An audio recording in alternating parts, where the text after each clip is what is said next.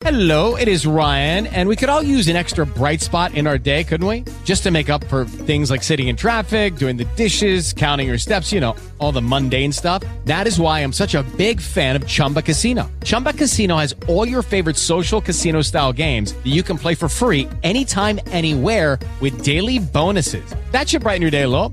Actually, a lot. So sign up now at chumbacasino.com. That's chumbacasino.com. No purchase necessary. VGW Group. Void were prohibited by law. See terms and conditions. 18 plus. You're listening to Sister Radio. Okay, guys, Angela Luna is talking with us. And if that name doesn't mean anything to you, it's about to. Angela is the CEO and founder of ADIFF. You've probably seen the videos of her designs of jackets that convert into tents, sleeping bags, and reflective clothing. Her product line is going to help the Syrian refugee crisis.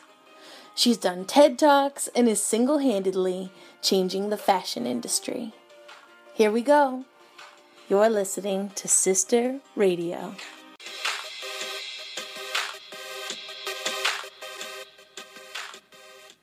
So, take two on my interview with Angela. Angela, thank you for being so cool.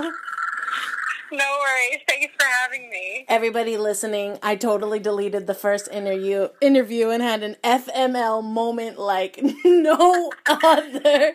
And so we're doing a big deal. Seriously, and you know as an entrepreneur, but I think you're probably more type A than I am, so you probably wouldn't let that happen. I don't know. I don't know. I've had I've I've had like disasters happen where I've been working on a project for hours and hours and hours and then my computer just crashes and I'm like, "Oh my god, I just need to walk away." Okay, that so makes me um, feel better. It's good that you're yeah, that you're still on the ball. You know, you followed up again. We're we're doing this round two, so that's good. I probably would have just like face palmed and then quit life for the rest of the day. So that's all right. Well, that was one of the things we talked about in the take one of the interview was like persevering, determination. Yep. Exactly. So that's what we're doing. So Angela, you're an entrepreneur, a designer, an activist, a speaker, but what three words would you use to describe yourself? So I would definitely say um, passion, number one, um, just in terms of what I'm doing as a designer and, um, you know, being uh, an entrepreneur as well. That's something that I, uh, is really important for me, as well as determination. So basically never giving up. That kind of goes hand in hand with passion. And then lastly, I would consider myself a change maker, which I've been referred to a few times. So I think it's a really cool phrase, especially um, now with our with our changing world. Yeah, I've heard that phrase world changer used a lot more recently, and that definitely yeah. applies to you. Thanks. No, I love I love it. And I'm adding humble because you are one of the most humble people I know. Thank you. I try. No, it's, I think it's really important to be to be humble about everything you're doing. There's so many people in the fashion industry that just like ride on the accolades, and I have witnesses too at my school. But I think it's important just to you know realize realize what you're doing, and that you know success can come and it can go. So um, just to be mindful of that. Yeah, that's a good way to put it. That it can come and go, and that keeps you kind of in a grounded place because then you're not rooted to totally. your, you know, fame or notoriety. But it's interesting because yeah. we kind of are like Actually, I wanted to talk to you about this because we didn't say this in the last interview. But being a millennial, there is that mm-hmm. that kind of like shameless self promotion that we do on social media as a generation. Yeah. But as a millennial, you've kind of done something else. You're like not like the rest of us. I know. That's why I'm like I can't handle when people like complain about millennials. I'm like there is no like I don't know, I am, I'm not an example of this at all, and I know several other people that are definitely like anti-millennial, but like are that we are millennials, but we're not like anything that anyone has been saying about our generation. So I'm like people that hate on millennials. I don't know. I think they're just not a, they're not willing to get with the time. Well, and that's just like probably a rite of passage of getting older, is you get to hate on the next yeah. generation. Yeah, that's true. That's we'll we'll true. probably yeah. do it too, but I think you're you right. Kids, you young kids. you whippersnappers, yeah. Exactly. but I think like millennials, we're because really invention which is everything that you're doing is you're inventing something is born out of necessity and so we've got all of these things that we see that need to happen so some great invention and ingenuity is coming from us and we're more open-minded we're more progressive as a generation I agree. Yeah. well so i wanted to ask you you know something talk going back to your humility something that's kind of cool about you is you're forbes top 30 under 30 you're only 23 years old is crazy Yep. what is that Yes, I'm. I'm. I'm very young. well and then you've done ted talks and like people who are sitting in on ted talks are like it's a broad spectrum of age but i've seen the crowds i mean they look like people who are maybe twice your age maybe they've got different mm-hmm. degrees and so what is it like to be put in a position of influence and to be kind of up there with the best of them and put up there with the best of them what is that like for you Wow. Well, yeah. I'm not sure. I'm, I'm. Not sure. I'm up there with the best of them. I know. Yeah. This is my humility coming back, or also my intense self criticism. But um, yeah. I mean, it's very interesting because when I first went to Parsons, um, everyone was kind of like discussing the framework of how to become your own designer and how to how to be a successful, um, you know, entrepreneur. And so the, the, the framework they kind of put out for us was you go to Parsons, you go work for a company for about 20 or 30 years, and then once you have enough experience, you go ahead and you launch your own company. And, you know, I kind of had that in my head as like maybe this is the path to success. But then, you know, um, with this project, there isn't really a time. There isn't like a time, like it's not like I have forever to do this. There is a time limit for, you know, there's people dying every day um, who are refugees or displaced persons, and so you know they're really like I, I have to act on this now because this is something that's really um, important within our current culture and um, the whole world is, in general. So it wasn't like I could wait 30 years and then do this project. So, um, you know, I, I started my own company being right out of college, literally at graduation, like emailing and doing all of that. And then I actually went back to Parsons to speak on an alumni event. And afterwards, I had people who were 30 years in the industry, who were like in their 50s or 60s, coming up to me and asking, for me to give them advice on how to start their own company. So like I thought it was always really interesting how, you know, everyone always says, Oh, when you're older you understand but then like, you know, being twenty three and starting something, you know, the people who are in their fifties or sixties and kind of starting out just the same still have no idea what to do. And like basically what I've learned is that no one knows what they're doing. Everyone just acts like they know what they're doing, which is which is very true. And I mean like I think that's an important thing that I've learned as well is just like um, as long as you carry the confidence and you know what you want and you um, are willing to work at it, you're going to get it. So, um, yeah, I mean, it's, it's definitely interesting being the young person in the room. Usually, like being the literally like the, the ages of people's children when I'm trying to negotiate them, negotiate with them. But um, yeah, I mean, I definitely think there is not one path to success and not one path to starting a business. Well, and I'm I'm thinking like there must be some ageism that you face, like as far as being in a boardroom or making executive decisions or getting investors. Yeah. I mean, I, I have seen that too, and I have also seen it kind of like almost on the sexism side of, you know, me being a woman first off, and then two, being 23 and just graduating, um, you know, from college. So, yeah, I've, I've got like three things technically working against me, but, you know, it's, it's important to just like acknowledge where where we're all going, acknowledge our generation, and acknowledge the power that we have and what we bring to the table. And so, you know, it's easy. I've been able to combat that and um, be able to stand up for myself in those situations. Yeah, and just because you're up going up against some of those things doesn't mean you just don't do it because of those reasons. You got to fight through. Yeah. No. You got to make the If anyone path. ever says, yeah, if anyone says like you can't do this, then the right answer is just to say, "Watch me." yeah, I love that. That's so good. Yeah. Well, so have you always been an activist? Like, did I picture you like this little kid setting up bake sales to raise funds for a good cause? Like, have you always been an So, activist?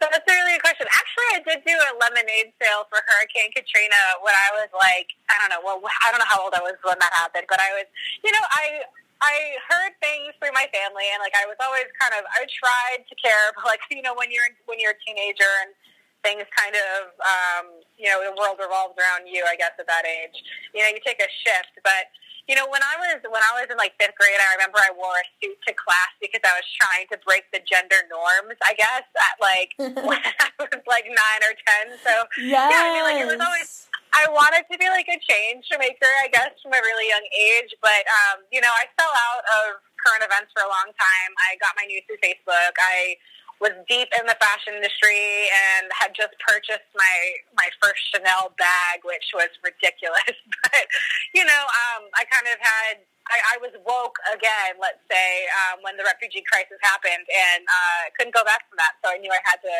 had to do, more and actually um, you know, do the research about what was going on on the other side of the world. What do you think? I mean, you really have kind of become a voice in, for the Syrian refugee crisis.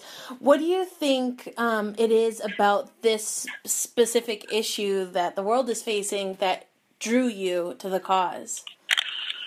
I honestly don't know. I think, um, well, I mean, I had knew I knew what was going on, um, and I was kind of researching the Syrian civil war um, in the Arab Spring when that was kind of occurring. But like then, um, when the refugee crisis happened, as um, you know, as an effect of that, it was it was honestly just like the unfairness of it all. Like I remember seeing the picture of Alan Kurdi and like literally just having my heart completely break and being like, this kid did nothing. None, none of these people have done anything. Why is it that they're being put through this situation? It just it just seemed really unfair to me and like a major injustice in our world. And um, the fact that they were being treated like criminals didn't really make sense at all. So um, I don't know. I think that was probably just you know one of the first issues that that caused me to wake up. And um, now too, it's like there's there's a thousand other things that I'm incredibly passionate about. But you know, this is kind of where I'm at right now, and this is what I'm going to focus on. But yeah, I think it was just you know it started with that picture and then um, just went from there. I don't know. I just I, I can't I can't stand to witness injustice. Yeah, yeah.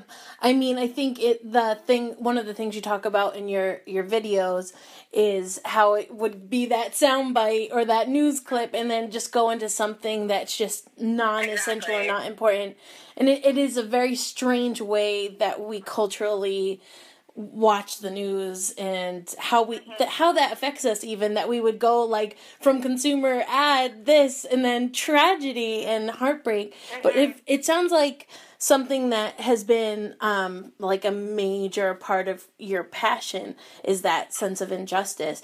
Do you feel, or actually, I wanted to ask you, what about um, being at the refugee camps? Can you just share like a little bit about what that was like and some of the things you saw? Like, I know you do a great job of sharing that on um, yeah. your your your TED talk, or I'm trying to think of the other one that you did that you talk about it so well, but. I'm totally blanking, darn it. But um okay, no worries. Yeah, what what was that like for you being in that refugee camps? Yeah, so um, you know, I had conducted the majority of my research from the U.S. because I didn't have the right contacts in order to visit the camp. So it took me around a year from developing the project and then reaching out to finally get the right connection so that I could visit the camps and do testing as well as um, you know do some volunteer donations um, with the company I was going with. But yeah, um, it was it was very emotional. It was a completely heartbreaking experience, but like in a way, it was like I kind of knew going in what I was getting into, having done all the research. But it's it's a completely different thing to be physically in a camp with these people than to be kind of hiding behind a screen where you know you're not there, you're not physically interacting with them, you're not you know sharing breakfast with them or doing um, you know, just like basically daily life. And um, it was it was incredibly emotional. Some of the stories or like things that we had seen and heard um, were very heartbreaking, and I still remember them to this day. But um, yeah, something that I found very interesting, which I guess should have come like uh, automatically or been a no-brainer, was just how different every single refugee camp was. I guess when I was going over, I expected them to all be run by the government or run by um, UNHCR or the IRC. But in Greece, um, I know this is different in different countries. Basically, like everything is so unorganized and nothing is really together at all. Like um, the UNHCR and IRC came in to set up the camps, but no one from um, their organizations are running them or um, the government run, like runs a few camps, but then there's like a hundred others that are just run by the refugees that are actually living there. And so it was kind of like snowflakes. Like no no refugee camp was the same or even similar at all to the one next door to the other. So, um, yeah, it was. They all varied in conditions, but like overall, um, everything was you know subpar living conditions. Like there were there were some that were nicer, but like completely in general and, and speaking in totality, like no one would ever want to to live in this, these um, places for at all. Or I mean, even for like a week, or let alone months or years. Well, when you think about people in that kind of environment, it's easy to think of it as being a place where it like breeds desperation and that can cause violence. Completely. And is Yeah. that what is that like the atmosphere there? Like can you sense that there's that those things going on that it is dangerous and that people are kind of in a, a desperate state or what how what can you speak Yeah, I mean, you could definitely tell that people are depressed. Um, something that I thought was really interesting to think about, um, and I think I heard this at a, at a panel where people were discussing, you know, refugee resettlement. Um, in the refugee camps, like people are kind of either looking to the past or looking to the future. Like either they're kind of dwelling on um, what has happened to them in their previous country, which of course makes sense. If I would I would still be haunted by those memories, or um, you know they're looking to the future. They're trying to plan their life. Um, you know, most likely, most likely in Germany, which is where most of them are going, or um, other all these other countries. But like you know, it's really hard to be in the present, and I think no one wants to be in the present. No one wants to think that this is somewhere that they're going to be stuck for for they don't even know how long. Um, but yeah, I mean, it's it's kind of it's you're in like a weird limbo. Like you're not quite out of your your previous situation, and you're not quite onto this new life, but you're stuck in this environment, and you're not even mentally there. So um, it was really disheartening. But something that I did notice too um, at one of the camps uh, on Lesbos, instead of just like normal trees, there were all of these olive trees.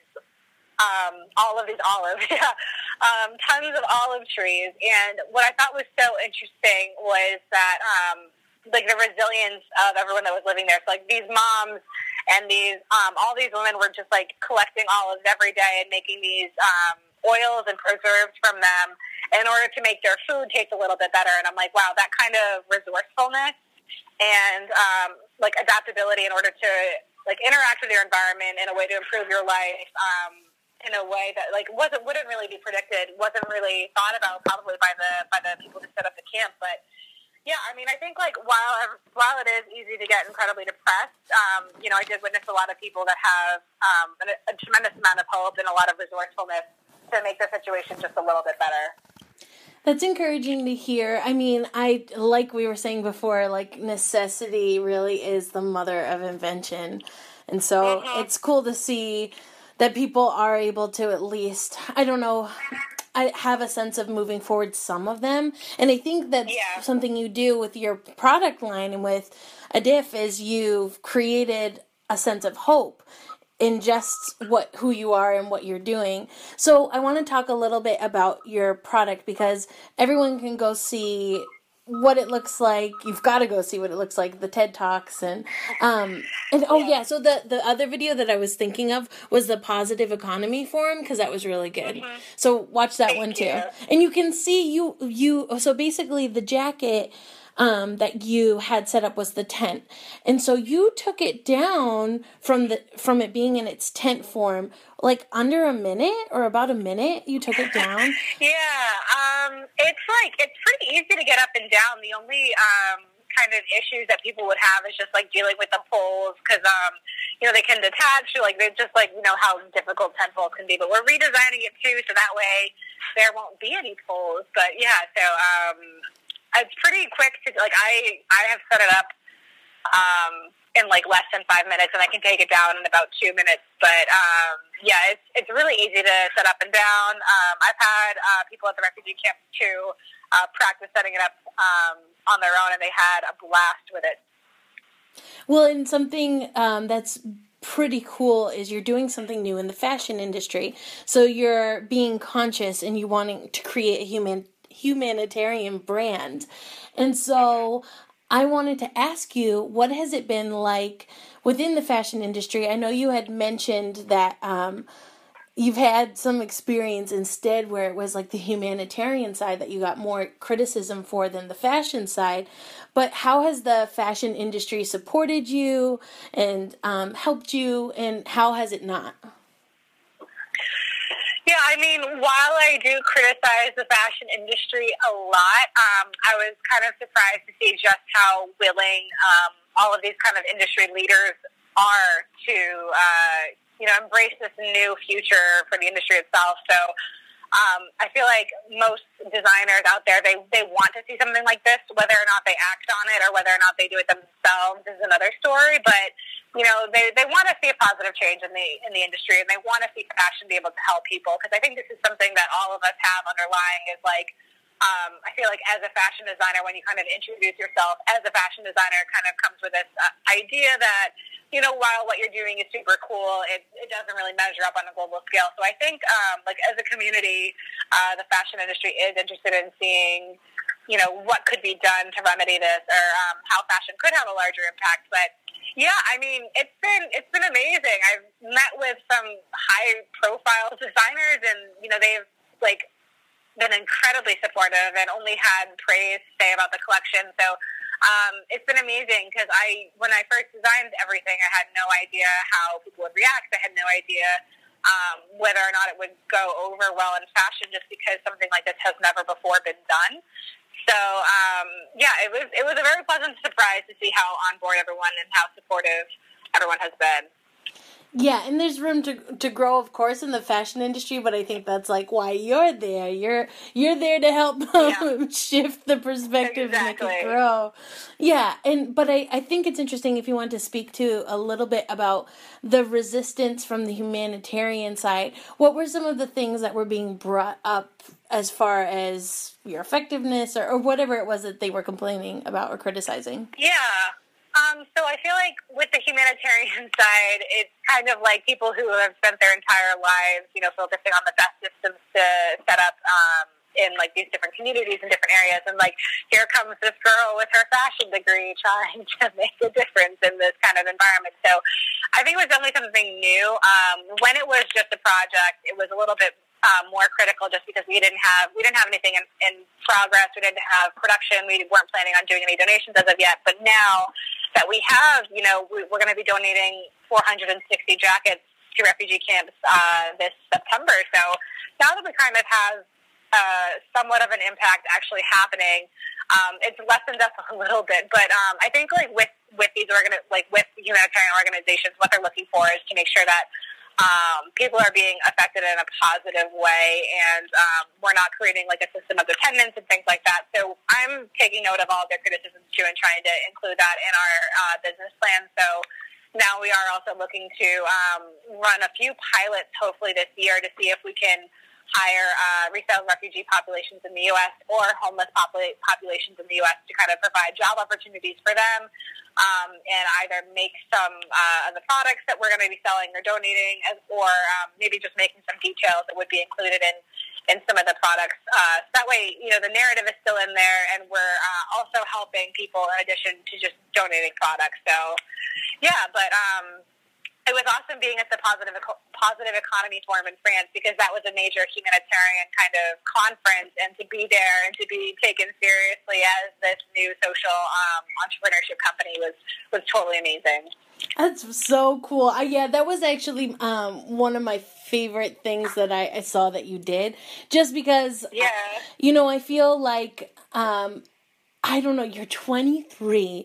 You've got all of these amazing things that you're doing within your business, and you're really like a one man band, and you're kind of pulling it all together. Exactly. And it was just like yeah, an inspiring I'm, moment. I'm the janitor, I'm the CF, like I'm the creative director, I'm the CFO, I'm the CEO.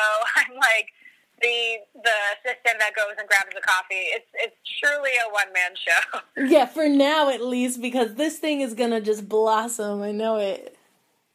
Here's hoping. Well, so tell me a little bit. Um, about being a woman in in business what have been some of your greatest successes and just some of your great your biggest struggles as far as being a woman in business and any insight you might want to give to a young woman yeah. who has an idea that she wants to have a business so what yeah speak to that i would say i mean like current struggle right now is just finding funding and um, actually i was told a statistic recently that uh, women entrepreneurs typically have more of a difficult time finding funding than men. I think that's also why there are a few VC firms that are now, um, or grant programs that are now being established to kind of support women entrepreneurs. So that's been, that is and has been my, my biggest struggle so far. But, um, you know, being a woman in business, it's important to realize, um, you know, like harness your power. And I think in some ways to kind of not give in to the men of the room. So, um,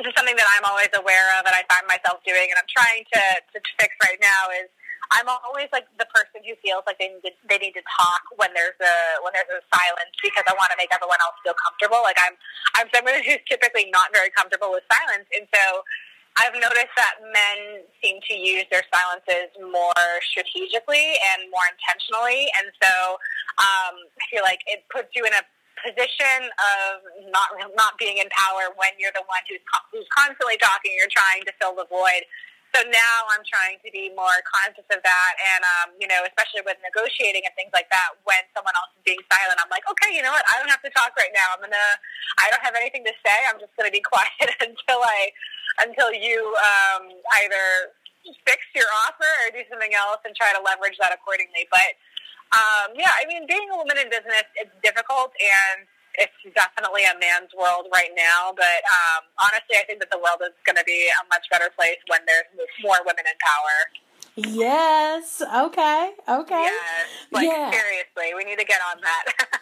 well, I really like that um, you're talking about using like silence almost as a weapon, so to speak, in the business. Silence in the is business. a great weapon. I never even thought about really. that, but that's so true. Have you ever seen The Wolf of Wall Street? Yes.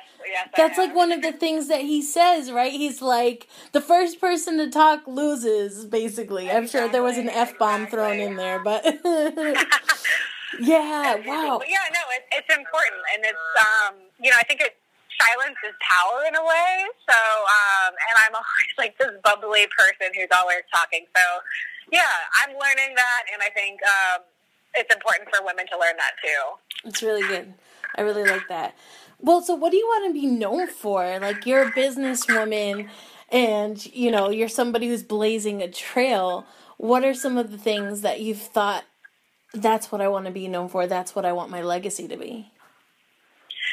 So I really want to make a positive impact in the world in any broad sense. Um, but you know, specifically now choosing my my path in fashion and um, having this humanitarian component as well.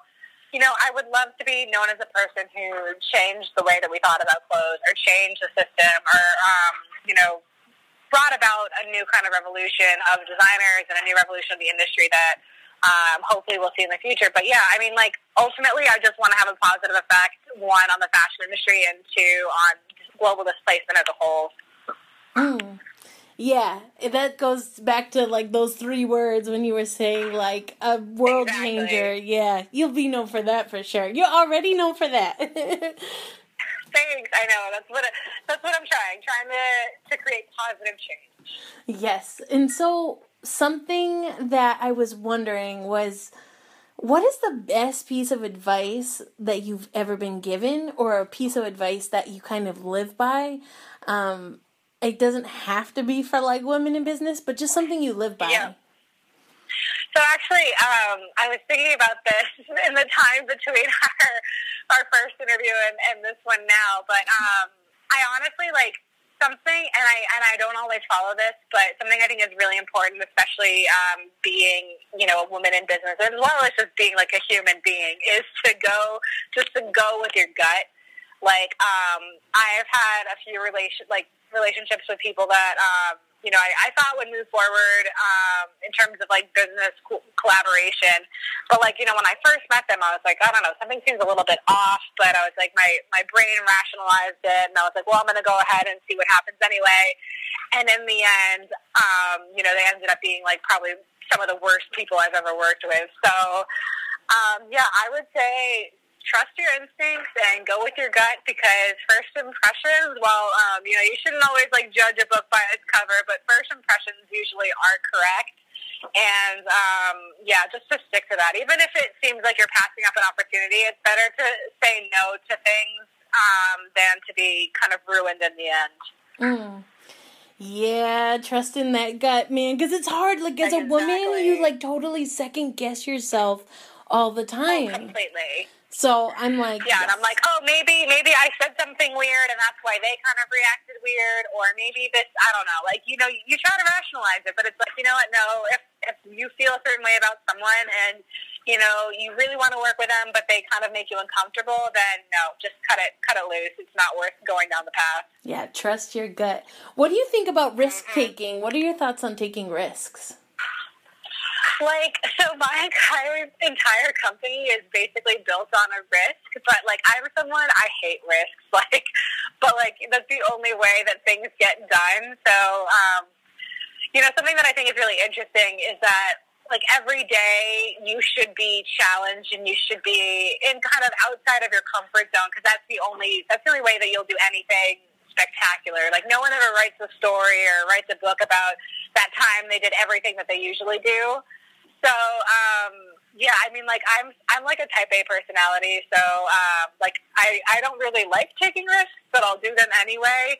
But I mean, I feel like it's completely necessary. If you want to do something um, special or be unique or to make an impact at all, you're going to have to take a risk, and it's going to be incredibly terrifying. Like I'm probably scared like every day of my life, but um, that's when the magic happens. That's really when the magic happens. So I think it's I think it's worth it. Just just know that going in that it's going to be scary, but you'll get through it. Yes, good. I always say it's like um, constantly f- having to jump out of an airplane and hoping your shoe opens, Exactly. but it always Oh opens. God. it always opens. It will always open. Yeah, it's like you worry about so much stuff too. And I mean, like I'm a very anxious person. I worry about things that aren't even problems. But lately, I've just kind of been like, well, you know what? Every other time that I've been worried about something, it's worked out in the end. So I'm not even going to worry about this. Like with the Kickstarter, actually, um, we only had like two weeks left before it was ending, and we were at like sixteen thousand, and our goal was sixty thousand. And everyone was coming up to me like, "What's your plan B? Are you freaking out?" And I'm like, "Nope." It's gonna happen. I know it's gonna happen. I'm just not gonna worry about it. And then it happened in the end. So, yeah, everything's gonna work out. That's that's my that's what I live by. Everything's gonna be okay. Everything's gonna be okay, and you do have a good support system, which kind of leads me into Exactly. my my next question. I know you've got good support with your your parents. I know you said were saying that your mom is um, a major supporter for you and has been there for you. But what about sisterhood? What does being a sister mean to you? So, um, to me, it means basically treating everyone like family, just kind of on a broad sense, but also, um, you know, just being there through the good and the bad.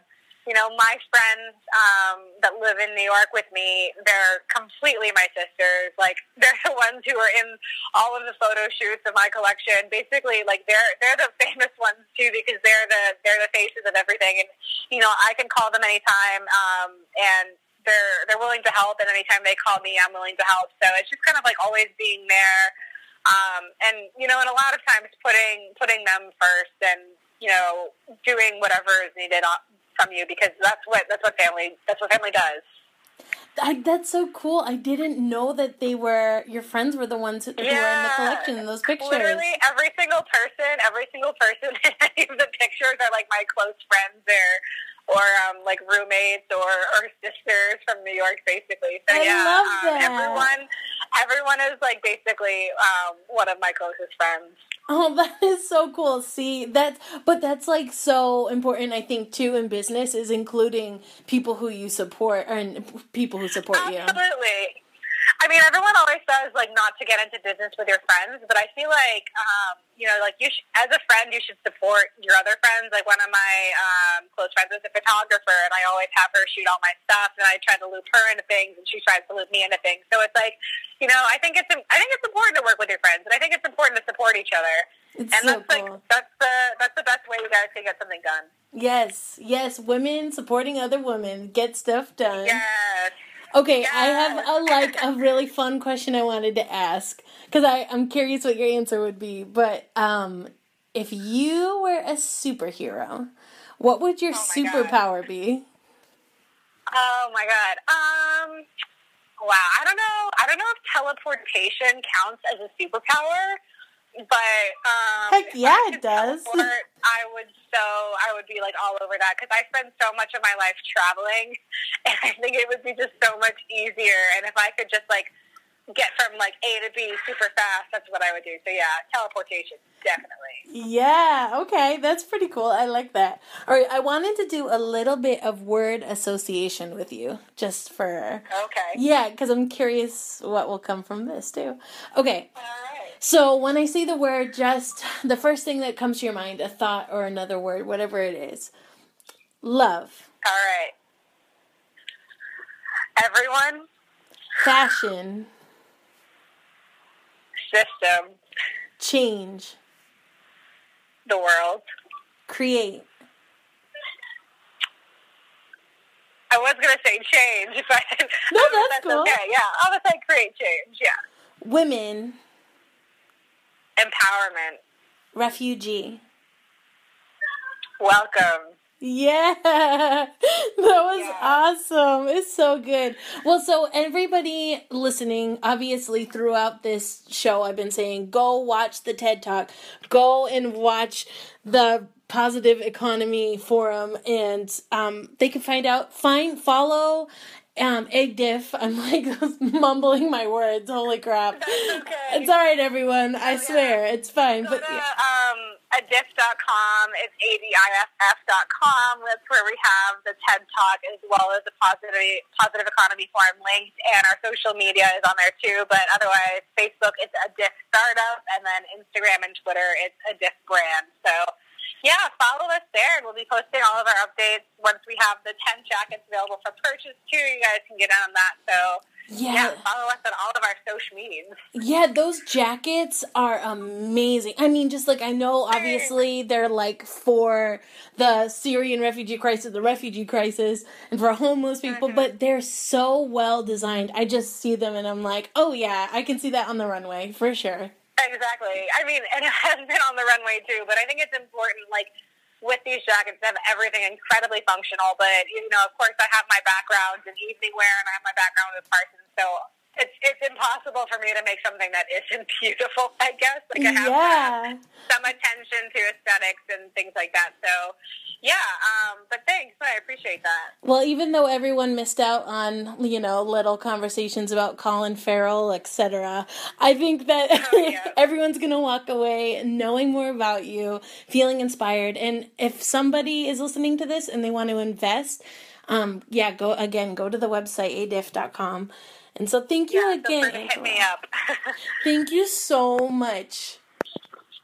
Thank you so much for having me. No, This so was so got to talk fun. to you. We love you on Sister Radio. You're welcome back anytime. Thank you, guys. You've been listening to Sister Radio. Thanks again, Angela, for coming on the show, and we hope you all feel inspired, ready to blow up some boxes and take on the world. We love y'all. Sister Radio.